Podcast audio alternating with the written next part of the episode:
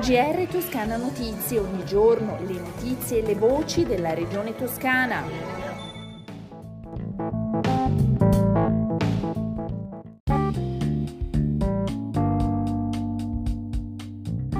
Un buongiorno dalla redazione di Toscana Notizie bentornati all'ascolto del nostro GR.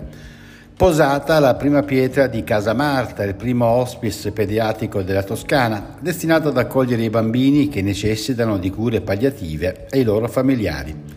Alla cerimonia hanno partecipato, tra le molte istituzioni presenti, Eugenio Gianni, presidente della Regione Toscana, e Simone Bezzini, assessore regionale al diritto alla salute.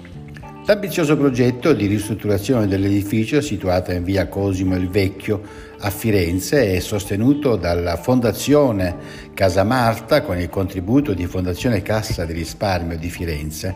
Il suo completamento è previsto entro la fine del 2023, nel 2024 l'avvio.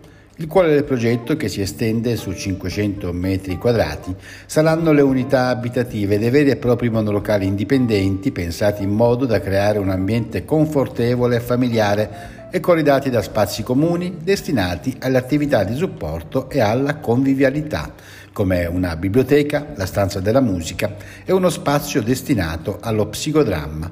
Un ampio giardino terapeutico di 930 m2 circonda tutta la struttura e sarà fruibile 365 giorni all'anno grazie ad una pergola bioclimatica che percorre i perimetri dell'edificio. Andiamo avanti con il nostro GR. La regione toscana cerca, con il fotografo e creativo Oliviero Toscani, il volto della Toscana, che sarà svelato durante il grande evento dedicato alle donne che la regione organizzerà a novembre del 2022. Una cinque giorni che tratterà il tema sotto più prospettive e anticiperà il rilancio del progetto Benvenute in Toscana, rivolto al turismo per le donne.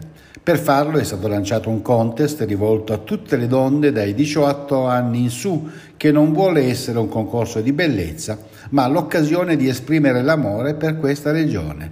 Chi vorrà candidarsi potrà farlo condividendo da uno a tre ritratti fotografici al naturale e un breve video di durata inferiore al minuto in cui racconti di sé e del proprio legame con la Toscana, da caricare poi a partire dal 15 luglio sul portale appositamente creato, raggiungibile dal sito della Regione Toscana www.latoscanaditoscani.it.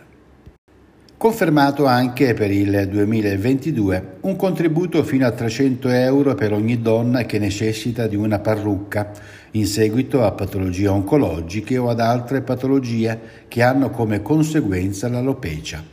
In alcuni casi particolari di gravi alopecie permanenti il contributo può arrivare a 900 euro. Per l'erogazione di questo contributo, la Regione ha assegnato alle tre ASL toscane centro, nord-ovest e sud-est 630.000 euro complessivi. Il finanziamento è stato formalizzato con un apposito atto approvato dalla Giunta regionale in seguito a proposta di delibera dell'assessore al diritto alla salute Simone Bezzini. Crescono i nuovi casi di coronavirus in Toscana nelle ultime 24 ore. Sono 7.930, 47 anni l'età media, 11 decessi. I ricoverati sono 611, 37 in più rispetto a ieri, di cui 23 in terapia intensiva, in questo caso 3 in più.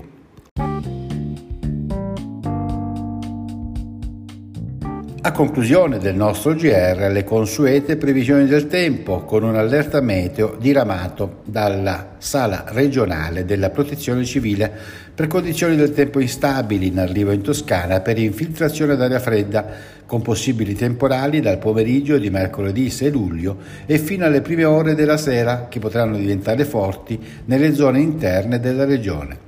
Come detto, per questo la sala operativa della Protezione Civile regionale ha emesso un codice giallo per temporali forti valido dalle 12 alle 20 di mercoledì 6 luglio per tutta la Toscana, ad esclusione della fascia costiera fino alla Versilia.